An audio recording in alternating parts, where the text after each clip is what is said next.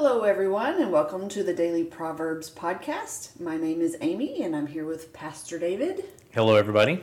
Uh, we are doing this podcast to um, encourage everyone to consider and chew on the words of Scripture and apply those words to your lives. Uh, so, we're going to be here today and talk about Proverbs chapter 13. I'll read it for us and then we'll have a little discussion. It goes like this. A wise son heeds his father's instruction, but a mocker does not respond to rebukes. From the fruit of their lips, people enjoy good things, but the unfaithful have an appetite for violence. Those who guard their lips preserve their lives, but those who speak rashly will come to ruin. A sluggard's appetite is never filled, but the desires of the diligent are fully satisfied. The righteous hate what is false, but the wicked make themselves a stench and bring shame on themselves. Righteousness guards the person of integrity, but wickedness overthrows the sinner. One person pretends to be rich, yet has nothing. Another pretends to be poor, yet has great wealth. A person's riches may ransom their life, but the poor cannot respond to threatening rebukes. The light of the, the light of the righteous shines brightly, but the lamp of the wicked is snuffed out. Where there is strife, there is pride, but wisdom is found in those who take advice. Dishonest money dwindles away, but whoever gathers money, little by little makes it grow. Hope deferred makes the heart sick, but a longing fulfilled is a tree of life. Whoever scorns instruction will pay for it, but whoever respects a command is rewarded. The teaching of the wise is a fountain of life, turning a person from the snares of death. Good judgment wins favor, but the way of the unfaithful leads to their destruction. All who are prudent act with knowledge, but fools expose their folly. A wicked messenger falls into trouble, but a trustworthy envoy brings healing. Whoever disregards discipline comes to poverty and shame, but whoever heeds correction is honored. A longing fulfilled is sweet to the soul, but fools detest turning from evil. Walk with the wise and become wise, for a companion of fools suffers harm. Trouble pursues the sinner, but the righteous are rewarded with good things. A person leaves an inheritance for their children's children. A good person leaves an inheritance for their children's children, but a sinner's wealth is stored up for the righteous. An unplowed field produces food for the poor, but injustice sweeps it away. Whoever spares the rod hates their children, but the one who loves their children is careful to discipline them. The righteous eat to their heart's content, but the stomach of the wicked grows hungry. So we got a lot there, a lot about money in this one. And I will talk about it. um, yeah, there were a couple of them about the money that really stood out to me. One is uh, one person pretends to be rich yet has nothing. Another pretends to be poor yet has great wealth. I've seen both of those things, and it's really fascinating how both of them can really be shocking. I, I know that I've seen a lot of people who drive fancy cars and have fancy houses but are in just crippling debt. And then people who seem so humble and have you know just regular ratty old clothes and a normal old car have uh, a lot of money that no one would even know was there. Right. And if you pair that with the verse that says you know a hope deferred brings heartache um, i think some people uh, you, you, can be frugal which is good. It's obviously a, a good to be frugal. Um, but there's a place where where you, are too frugal, where God gives you money and He um, is not grieved by you enjoying it, by spending it um, to make uh, your life better or more enjoyable. Um, but it goes to, you know, how, so the first one that I um, wrote down was in verse 4. It says, A sluggard's appetite is never filled, but the desires of the diligent are fully satisfied. And I think it ties in. Yeah you know, a sluggard's appetite is never filled. Somebody who doesn't work for their money, who just wants, wants and wants and wants, and isn't willing to work for it. Um, once they get the thing that they wanted, they're just going to start wanting another thing. They're just going to start wanting the next big thing. But somebody who's worked diligently to earn the thing that they have are going to appreciate it, and they're not going to just move on to wanting the next thing. They're going to take time to appreciate the thing that they that they got. I'd rather I'd rather see somebody have something that they work really hard for and enjoying than to see just you know collecting and collecting and collecting stuff that's never going to make you happy. Yeah, yeah. I see in verse 8 too it talks about the per, a person's rich, riches may ransom their life, but the poor can't respond to threatening rebukes. And I think it's the same kind of thing. If we waste our money on things that don't really matter, then we don't have it whenever things are really important and we need it. Right. And it's a kind of picture on how the Proverbs at least look at wealth and that, you know, there are things that talks about that wealthy people do that are bad and there are things that, that um, getting wealth through dishonesty and injustice is, is, is definitely talked badly about.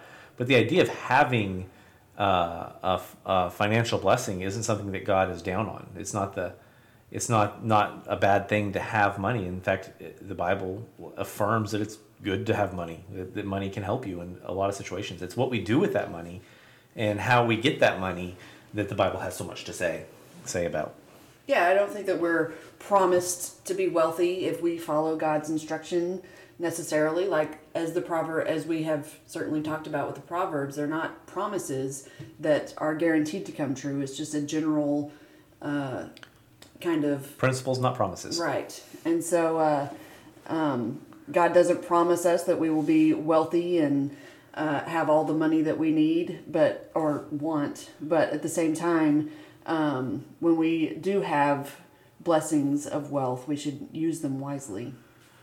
Okay, and then we couldn't get out of this proverb without talking about this one at the end. Amy, would you say that you hate your children?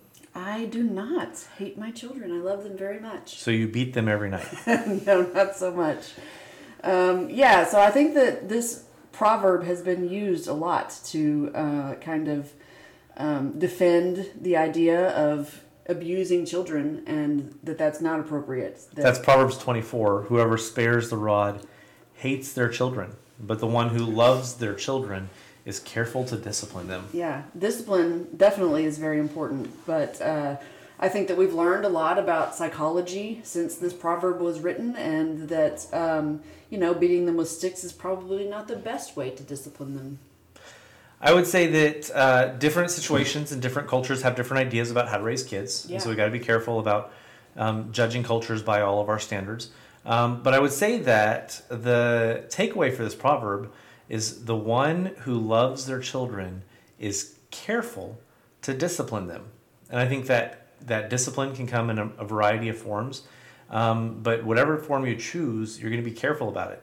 You're careful to do it when it's required. Uh, the, the worst thing to do is to ignore our kids' sin nature, to ignore the negative qualities that exist in every human being, and our kids are certainly human beings. Um, and so we have to be careful to make sure that we're applying discipline, but we also have to be careful about the kind of discipline that we apply. You know, so so many times um, people will discipline their children hastily and from a bad place because when children behave badly, it makes us as parents angry. Yeah, yeah, definitely. There have been some times that I've had to take a minute before having to uh, deal with the discipline of my kids.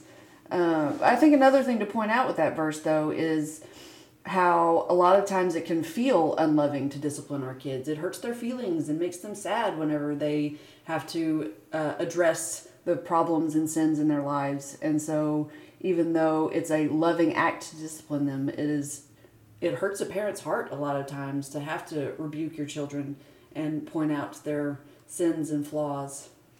Yeah, and in you know the Bible has a lot to say about how we take correction. Well, how we take correction can be trained from a young age. You know, we can train our kids to be good at hearing correction, and the way we do that is by offering correction as love and not as anger or malice or trying to hurt them because they hurt us. You know, your your kid behaves. Let's say your kid's in the store and they're just melting down. They're just throwing a fit. They're, yeah, I want this. I want this. I want, why don't you get this for me? And there's an embarrassment there yeah. for a parent. You know, it's embarrassing to watch your kid, you know, behave badly, and and it's on us to correct that behavior and and deal with it. Um, but that requires, if we're going to do it carefully, as this verse would have us do, to put down our pride and our ego and do what Jesus did. You know, Jesus put down his pride and ego, and he uh, died for us. Now, as we as parents, we had to put down our pride and ego. and we have to die to all of that in order to be healthy for our children. Yeah. And and so you know the people in the grocery store you probably don't know unless you live in a really small town. You probably yeah. don't know them. You you probably rarely see them again. And once they leave that grocery store, they're not thinking about you ever again. But your relationship with your kid is forever, is forever, at least until you know one of you dies. And so, uh, so, so the idea that we would, you know, it hurt our feelings to discipline our kids or hurt our feelings not to discipline our kids, that has to be not the factor. The factor has to be God created this child to be somebody. God created this child to to have certain characteristics, to have fruits of a certain kind. And if we're gonna if we're going to raise that kid in the way they should go, if we're gonna um, make that tree grow the way it's supposed to, it's going to take pruning off parts that aren't aren't healthy, and fertilizing and encouraging parts that are healthy, and that's all discipline. So discipline on both sides. It's discipline to encouraging your kids' good behavior, and it's yeah. discipline to discouraging your kids' bad behavior. Yeah, absolutely. And so uh, when it talks about whoever spares the rod hates their children, I want to encourage you that part of that is cultural. That uh, they didn't they didn't have the idea of grounding back then, and back then also everything would kill you. Yeah. You know, if you ran away from home, you'd probably get eaten by a lion. And so uh, we live in a safer world where much less is urgent than it used to be. Um, and so if you're a parent who chooses the rod to discipline your kids, I want to encourage you to. It, it needs to be thoughtful and prayerful and consider considered um, because we don't want to use this verse as an excuse to uh, abuse our children and yeah. to damage them. Yeah. Um, but there are other ways. There are other things, and I would encourage you. Um, uh, there's some really good books on it, on disciplining your kid, yeah. like Parenting with Love and Logic. Parenting with Love and Logic is one that Amy and I have really enjoyed for talking about natural consequences and helping your kids understand that their actions have consequences, yeah. logical consequences. Yeah. And that ties right in with verse 1 A wise son heeds his father's instruction, but a mocker does not respond to rebukes. And so that, that uh, book talks a lot about uh, kind of gaining your kids' trust that your instruction and your advice is stuff that will help them and not out to get them. That's right. So if a wise son heeds his father's instructions, a wise father gives his son instructions in a way that makes it easy to heed. Yeah. It makes follows in a way that's predictable and understandable and isn't based on anger and reaction and um, the, the momentary feelings that we have. You know, parenting is hard. Yeah. Parenting is All hard. There's a nothing easy about raising a kid, uh, but there's a lot of joy in it. And so I want to encourage you as you raise your kids to uh, focus on those joys as you go through those hard moments and when it comes to disciplining, whatever you do, we want to encourage you to read the word, to consider what it means to love your kid all the way, and to be on their side um, as you're a team that are going to help them grow to adulthood in a mature and disciplined way. Yeah, yeah, so important. Big uh, calling to, to be a parent and try to raise human beings into normal human beings. To raise them to be actual human beings, yeah. right. Instead of, you know, uh, awful, awful, awful people. Yeah.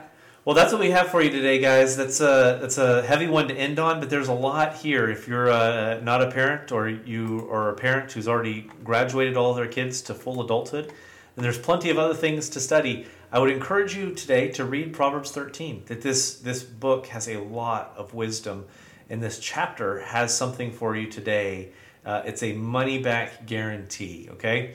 And so, uh, with that said, I'm going to say uh, thanks for joining us today, and I hope to see you back here tomorrow for Proverbs chapter 14. Okay, see you later.